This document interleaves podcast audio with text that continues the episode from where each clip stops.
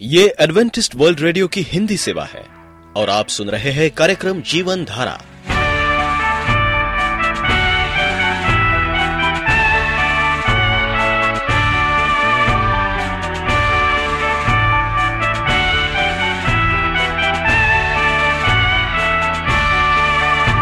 कार्यक्रम जीवन धारा सुनने वालों को मैं स्मिता और मैं अमित।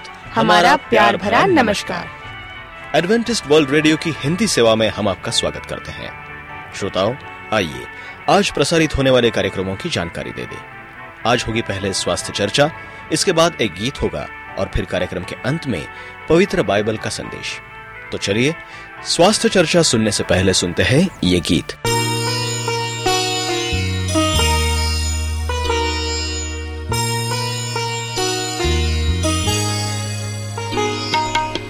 तेरी आराधना करूँ, तेरी आराधना करूँ। पाप क्षमा कर जीवन दे दे, दया की याचना करूँ। तेरी आराधना करूँ, तेरी आराधना पाप क्षमा कर जीवन दे दे। दया की याचना करूँ तेरी आराधना करूँ।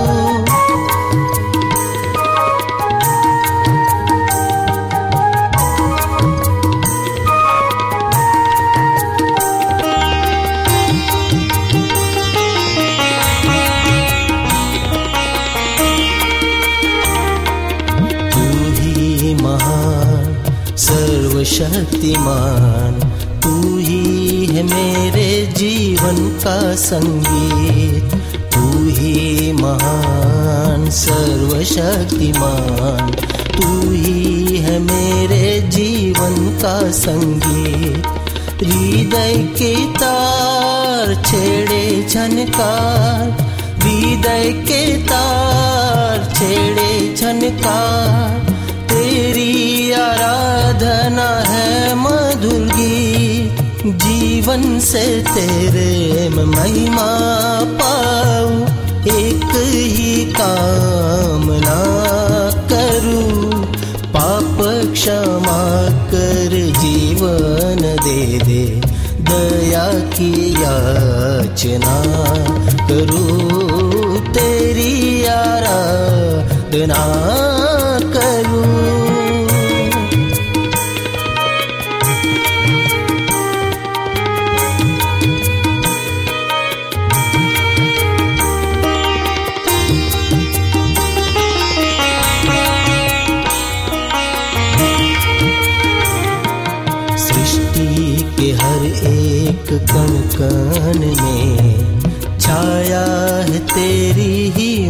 तारा सृष्टि के हर एक कण कण में।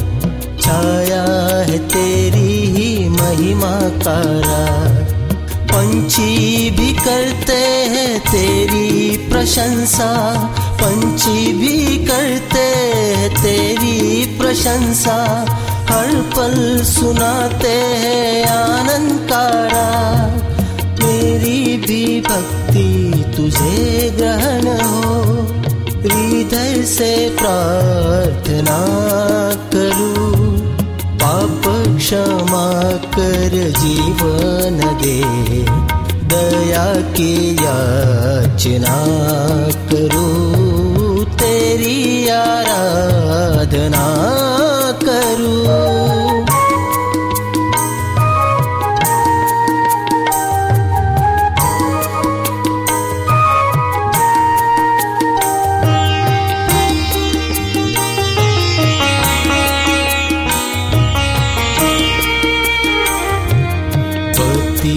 जीवन में ज्योति जला दे। तुझसे ही लगी है आशा मेरी। व्यतीत जीवन में ज्योति जला दे। तुझसे ही लगी है आशा मेरी। पाप मैं तन को दूर हटा दे। पाप मैं तन को दूर हटा दे।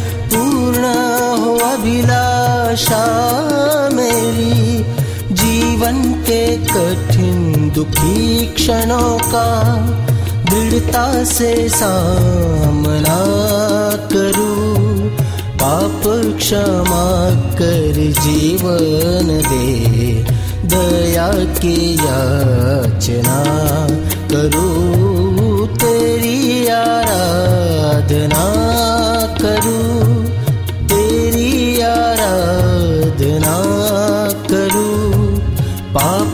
क्षमा कर जीवन दे दे।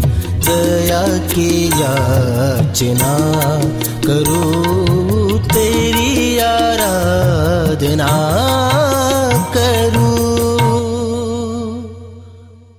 आप प्रिय रेडियो वर्ल्ड रेडियो का जीवन धारा कार्यक्रम प्रभु यीशु मसीह के मधुर और द्वारा सामर्थी यीशु के जीवन नाम और उनकी शिक्षाओं पर या फिर स्वास्थ्य विषय पर अध्ययन करना चाहते हैं तो नमस्कार। आप हमें इस पते पर लिख सकते हैं। हमारा नया जीवन। वॉइस ऑफ़ परमेश्वर की तरफ़ से आता है। ग्यारह हेली और रोड नई जो लोग दिल्ली उद्धार पाए हैं एक एक उनका शून्य सौभाग्य शून्य है शून्य एक इंडिया। कि वे परमेश्वर के संतान हैं और उन्हें नया जीवन मिला है। आत्मा की गवाही तथा बचाने योग्य अनुग्रह के प्रमाण, परमेश्वर की संतानों के पुत्र के अनुभव के निश्चित तथा समझने योग्य तथ्य है। पुनः जीवन के कुछ प्रमाण केवल हृदय में जाने जा सकते हैं। दूसरे प्रमाण, हृदय में एक दूसरे के देखने योग्य प्रमाणों में समझे जा सकते हैं। रोमी आठ सोलह लिखा है आत्मा स्वयं हमारी आत्मा के साथ गवाही देता है कि हम परमेश्वर के संतान हैं। नए जन्म के लक्षण में आपको परमेश्वर के प्रति और उसकी अन्य संतानों के प्रति नया प्रेम देना है। हमें प्रेम दिखाना है कि हम अपने नए जन्म के अनुभव में प्रेम से भरे हुए हैं और प्रेम हमारे जीवन में है। क्योंकि परमेश्वर प्रेम है। यीशु परमेश्वर के प्रेम का सर्वोच्च प्रकाशन है। वो परमेश्वर के प्रेम का मानवीकरण प्रदर्शन करता है। प्रेम परमेश्वर का न केवल सर्वोच्च गुण है, अपितु ये परमेश्वर की प्रकृति है। परमेश्वर प्रेम है। परमेश्वर का प्रेम परमेश्वर में से होकर निकलता है। पवित्र आत्मा के द्वारा हमारे हृदयों में उंडेला जाता है। रोमियो पाँच पाँच। यह संभव है कि मसीही होकर हम परमेश्वर के प्रेम को अपने हृदय में ग्रहण कर न करें। प्रेम आत्मा का प्रथम एवं प्राथमिक फल है। गलतियों पाँच बाईस। प्रेम जो है वो हमारे आत्मा का जो फल है, वो क्या है? प्रेम है। और वो सबसे पहले हमारे जीवन में होनी चाहिए। प्रथम प्राथमिकता हर एक मसीह के जीवन में जो होनी चाहिए, वो है प्रेम। कि हम एक दूसरे से प्रेम रखें, क्योंकि परमेश्वर प्रेम है। जब हम प्रेम करते हैं तो नया जन्म हमें मिलता है। विश्वास प्रेम द्वारा अभिव्यक्त होता है, गलतियों पाँच छ प्रेम, कृष्ण का नियम। कृष्ण के उद्धारकर्ता होने की हमारे जीवन की अभिव्यक्ति है। कृष्ण का प्रेम विश्वासी को नियंत्रित एवं मजबूर करता है। दूसरा ग्रंथियों पाँच चौदह में लिखा है, परमेश्वर का प्रेम, यीशु मसीह का प्रेम इतना महान है कि विश्वासी को क्या करता है? प्रेरित करता है, मज़बूत करता है ताकि वो एक दूसरे से प्रेम कर सके। नया नियम प्रेम के लिए यूनानी भाषा के अगापे शब्द का इस्तेमाल करता है। ये परमेश्वर के हृदय में से बहने वाला प्रेम है तथा हमें परमेश्वर जैसा प्रेम करने योग बनाता है। अगागे प्रेम द्वारा प्रेम करना परमेश्वर के स्वरूप होना होता है। आप प्रेम करते हैं क्योंकि उसने आपसे पहले क्या किया? प्रेम किया। पहला योहन्ना चार उन्नीस। यह आपके लिए उसकी नई आज्ञा है। योहन्ना तेरह चौंतीस और पैंतीस। परमेश्वर ने हमें आज्ञा दी है कि जैसा मैं तुमसे प्रेम करता हूँ, उसी प्रकार तुम दूसरे इंसान से भी प्रेम करो। तब वो परमेश्वर के प्रति आपके हृदय के प्रति तो संसार के प्रति सार्वजनिक प्रमाण है। या परमेश्वर के संतान है। इसके द्वारा सब लोग ये जानेंगे कि तुम मेरे शिष्य हो।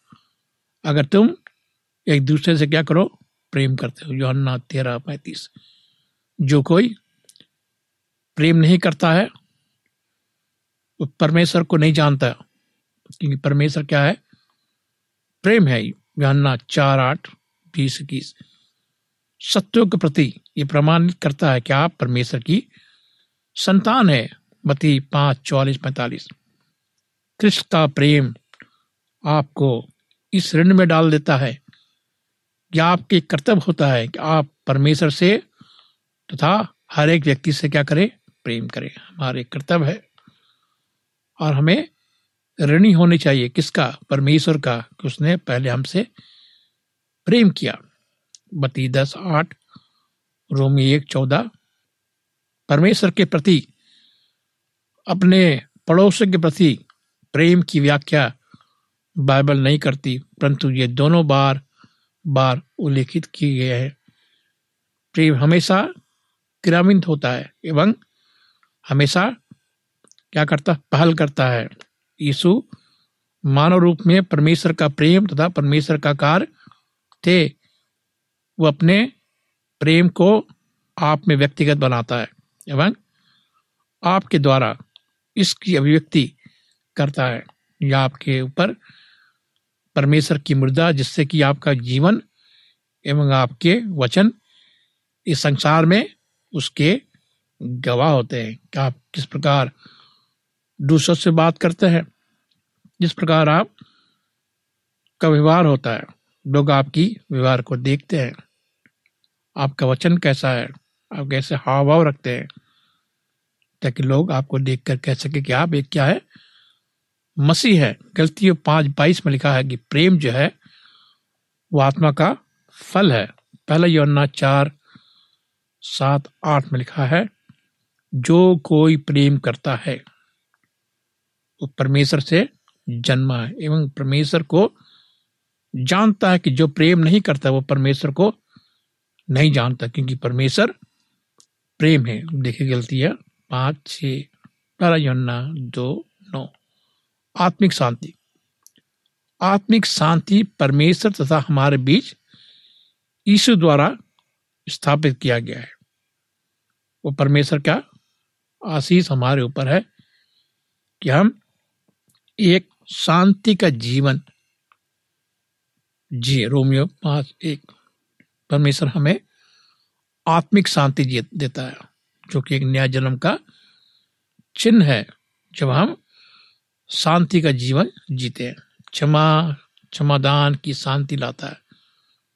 और कोई दोष नहीं बचता, जिससे कि आप परमेश्वर के न्याय के प्रति भय योग हो, एवं उसकी उपस्थिति में परेशान हो। मेल विलाप उसकी उपस्थिति में आपको शांति मिलती है और परमेश्वर के परिवार के पुत्र होने की शांति आपको मिलता है।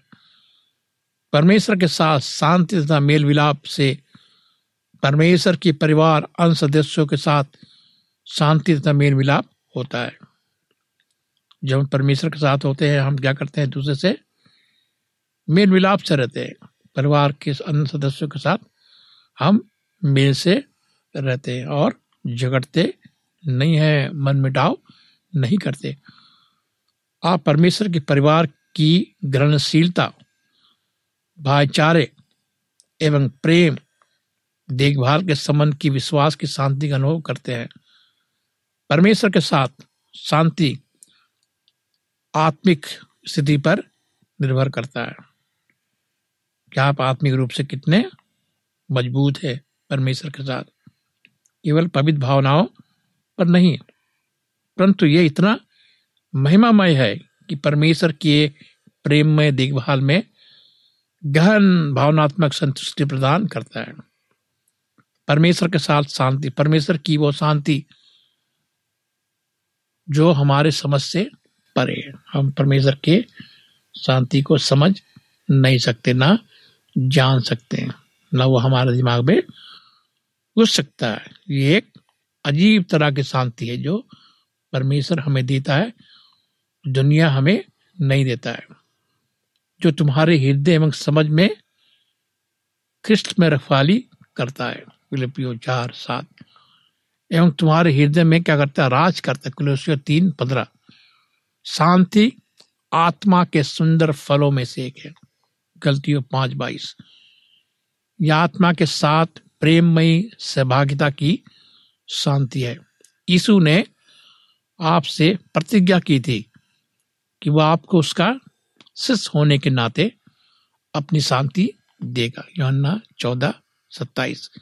इसमें आशा, भरोसा, विश्वास एवं आत्मा का संतुलन तथा शांति क्या है? सम्मिलित है। हम आज दुनिया में है। हम देखते कि हम टूटे हुए संसार में रह रहे हैं, जहाँ शांति नहीं है। टूटे हुए घर आज पाए जाते हैं, जिसमें शांति नहीं है, क्योंकि शैतान जो है, हमारा शत्रु है। वो नहीं चाहता कि हम अच्छी तरह से शांत पूर्वक जीवन जिए। और जब हम यीशु के पास आते हैं, वो हमें शांति देता है। संसारिक शांति जो तनाव, परेशानियों के अभाव पर निर्भर करती है। संसारिक शांति, सही शांति नहीं है। दुनिया में क्या है? युद्ध है, तनाव है, परेशानियाँ है। आत्मिक शांति ख्रिस्त में रहती है। हमारे चारों तरफ़ जो है ख्रिस्ट का साया है और वो हमें शांति प्रदान करता है। बाइबल कहती योहन्ना चौदह सत्ताईस में अपनी शांति मैं तुम्हें देता हूँ। पवित्र आत्मा में आनंद चूँकि आनंद परमेश्वर का आनंद गुण है, इसलिए ये उसकी संतानों का अत्यावश्यक लगातार बने रहने वाला क्या है? गुण है। परमेश्वर विश्वासी होने के कारण हमारे आनंद का गहन स्रोत है। आनंद आत्मा का दूसरा फल है, जिसे कि वह हमारे हृदय में ले आता है। गलतियों पाँच बाईस। प्रसन्नता परिस्थितियों में आनंद है। मसीह अक्सर प्रसन्न होते हैं, परंतु पवित्र आत्मा का आनंद परमेश्वर की प्रकृति में से बहकर हमारी प्रकृति में आता है। ये दुखों तथा परिस्थितियों से ऊपर उठकर है। शायद आप दुखी हो पर फिर आप हमेशा आनंदित हो सकते हैं। दूसरा क्रंथियो छ दस। आपका दुख आनंद में बदलता है, योहन्ना सोलह, बीस। आपका आत्मिक आनंद आपसे कोई छीन नहीं सकता, योहन्ना सोलह, बाईस। चूँकि आपका आनंद परमेश्वर पर आधारित है, ये एक बिना उद्धार प्राप्त किए व्यक्ति की आनंद से गहरा बढ़कर तथा लगातार बने रहने वाला है। परमेश्वर का राज, पवित्र में आनंद, रोमियो चौदह सत्रह। ये परमेश्वर के साथ आपके करीबी रिश्ते का प्रतीक चिन्ह हो जाता है। ये परमेश्वर का आत्मिक दान है, केवल एक भावना है नहीं, अपितु एक लगातार बने रहने वाली जीवन शैली एवं मनोस्थिति आप बार बार पवित्र आत्मा का अनुभव करते हैं, जैसा कि आप परमेश्वर की उपस्थिति, अच्छाई, नजदीकी सहभागिता आशीष, विधान तथा प्रार्थनाओं के उत्तर में आनंदित होते हैं। स्थिर नहीं होता। पवित्र आत्मा इसे सक्रिय बनाता है जब आप आत्मा द्वारा स्वतंत्रता में यीशु की ओर निहारते हैं। आपको उस विशेष विजयी आनंद से परिपूर्ण करता है, जिससे कि वो स्वयं अभिषिक्त है। इब्रानियों एक नौ। याचक की बात नहीं कि बाइबल में तीस विभिन्न इब्रानी यूनानी शब्दों का इस्तेमाल आनंद, आनंदित के लिए करती है। रोमियो चौदह, सत्ताईस में लिखा है, परमेश्वर की तुलाज पवितात्मा में आनंद है। संसार के लिए प्रेम का अभाव।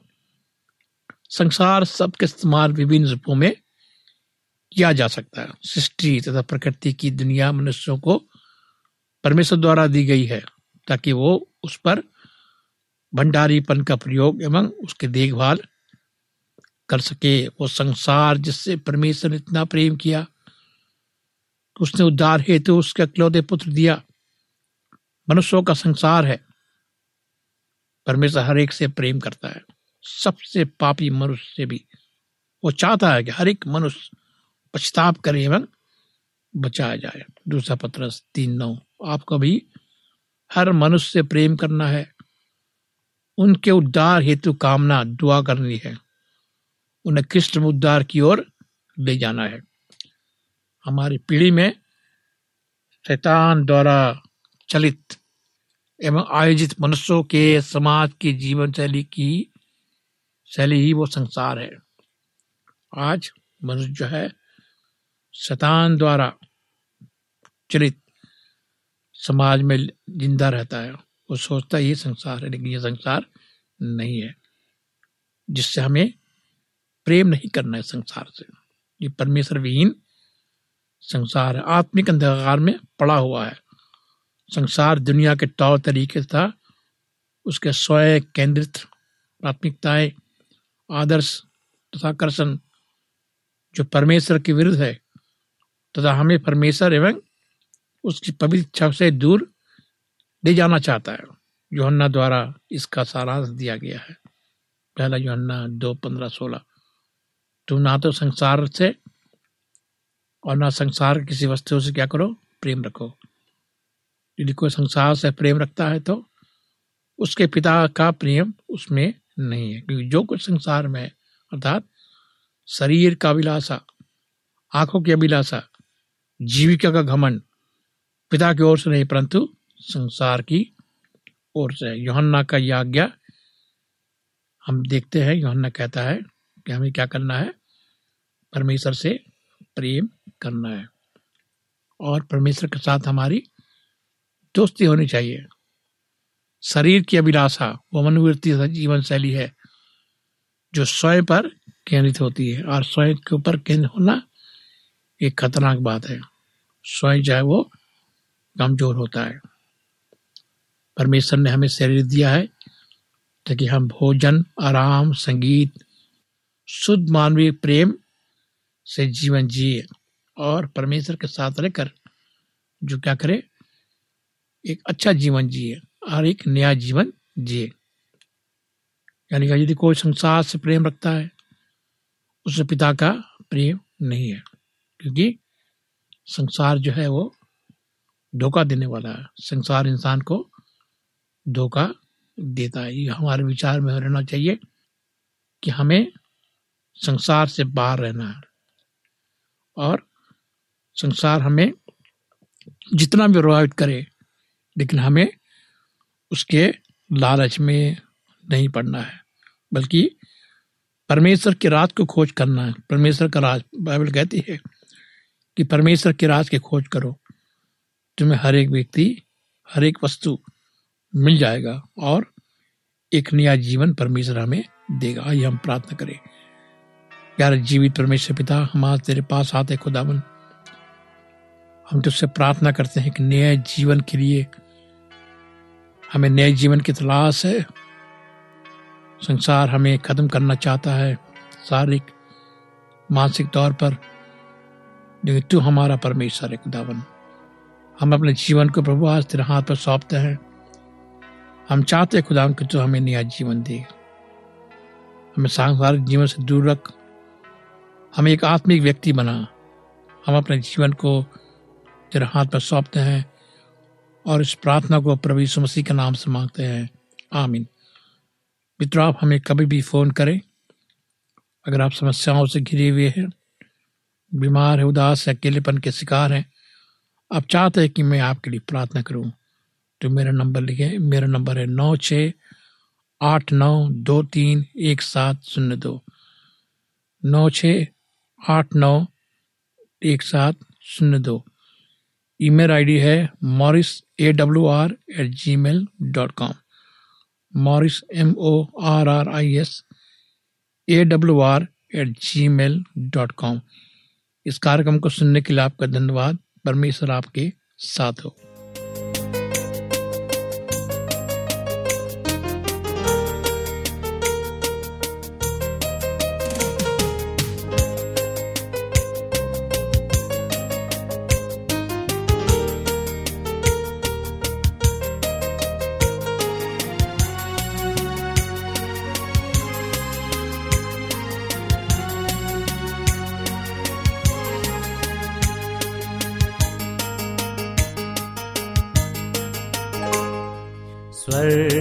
छोड़ के धरती पे आया, राजा होकर प्रजा बना।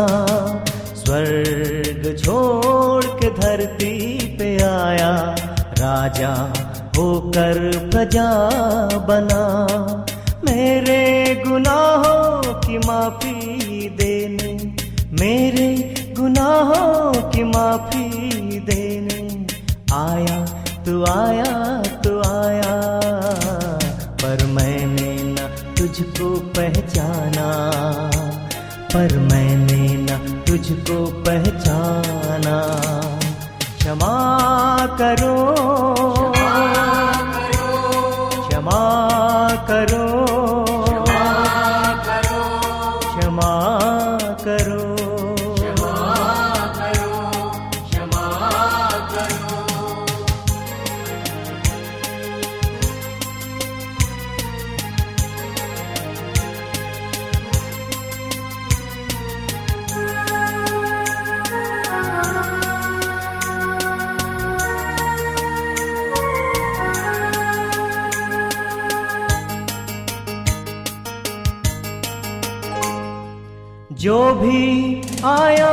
सजा देने आया पापियों का अंत करने आया।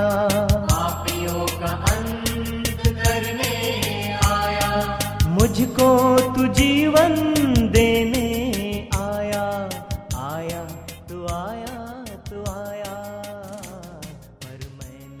यदि आपका कोई प्रश्न या सुझाव हो तो हमें अवश्य लिखिए। हमें आपके पत्रों का इंतज़ार रहेगा। हमारा पता है कार्यक्रम Jeevan Dhara Adventist World Radio post box सत्रह, पुणे चार एक एक शून्य शून्य एक, महाराष्ट्र इंडिया पता एक बार फिर नोट कर ले, कार्यक्रम Jeevan Dhara Adventist World Radio post box सत्रह, पुणे चार एक एक शून्य शून्य एक, महाराष्ट्र इंडिया और अब हमारा समय यहीं पर समाप्त होता है।